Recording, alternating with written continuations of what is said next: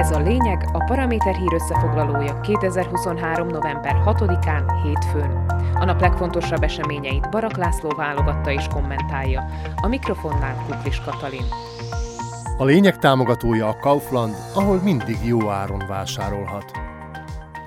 Nem tisztünk itt a mindenkori társadalmat jellemző életvitel, a szokások, a viselkedés, a tudományos műszaki ismeretek, a sport és a szellemi művészeti teljesítmények megértékek összességét jelentő kultúra fogalmát magyarázni. Holott egyértelmű, a Fico kormány újdonsült kulturális minisztere annyit sem konyíthat a rábízott szakágazathoz, konkrétan a kultúrához, mint tyúk az ABC-hez.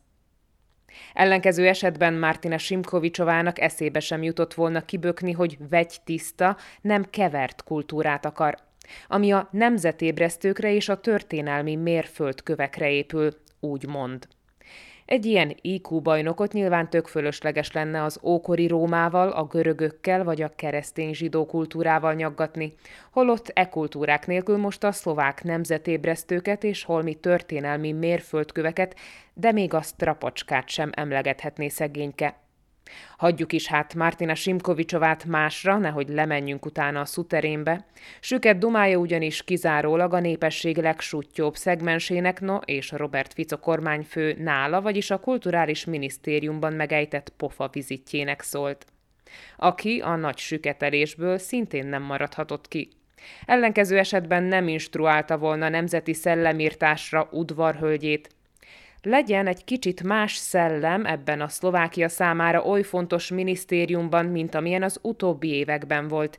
Így a szlovák nemzet első robója, aki további útmutatásként fölmondta Cirilnek és metódnak tulajdonítva azt az ugyancsak vérbunkóknak szánt hókuszpókuszt is, miszerint a két hittérítő nem a gender ideológiával érkezett annó.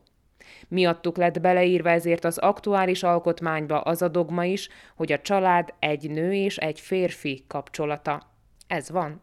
Most már csak az hiányzik, hogy a túlbuzgó úrhölgy első nekifutásból megrendelje valami dilettáns írósegédnél a legnemzetibbnek szánt szlovák szellemű operát Cyril és Metód bejövetele címmel, amely cselekménye csak arra épülhet, hogy Cyril és Metód is a nőket szerették, nem pedig egymást.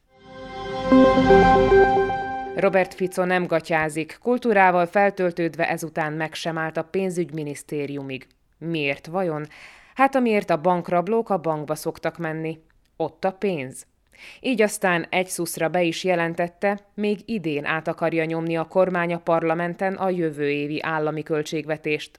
Ladislav Kamenyicki pénzügyminiszter szerint lesz benne pénz a 13. havi nyugdíjra, lesz valamilyen állami támogatása jelzálog kölcsönökhöz is. De persze megvalósul a sajátos bankrablás is, mert hogy visszaállítják a bankadót. Egyébként honnan is vennék a pénzt? A kormányfői pofa vizitek további állomása a külügyminisztérium volt, ahol Druszája Robert Kalinyák katonai tiszteletadással és vörös szőnyeggel fogadta őt, akár némely egzotikus provincia császárját szokás.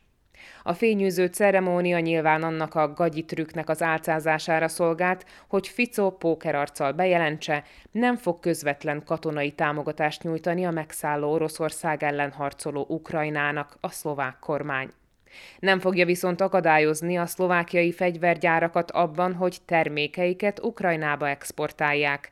Nesze nektek sült békegalambok, mintha eddig az állam gyártotta volna az Ukrajnába küldött zuzanákat. A lényeg egyébként csak annyi, hogy Robert Fico nyílt színen beadta naív békevágyjal tömött hiszékeny közönségének, úgy vannak lejtve, ahogy vannak, finoman szólva. Kiderült ugyanis, akkorát hazudott nekik választási kampányában, hogy az most már a holdról is látszik. Az hiányzik csak még, tegyük hozzá, lehet nem is olyan sokáig, hogy Tibor Gaspár korábbi országos rendőrfőkapitány, később gyanúsított, kapja meg a szlovák titkos szolgálat igazgatói posztját nem semmi, de hát a választók többsége vajon nem ezt akarta? Mivel ők is annyit tudnak a politikáról, mint a kulturális miniszter a kultúráról. Barak László szerint ez volt a lényeg november 6-án hétfőn, hírösszefoglalónkat minden hétköznap este meghallgathatják ugyanitt. Podcastjainkat pedig keressék a Paraméteren, illetve a Spotify, az Apple Podcasts, a Google Podcasts vagy a Podbean platformjain.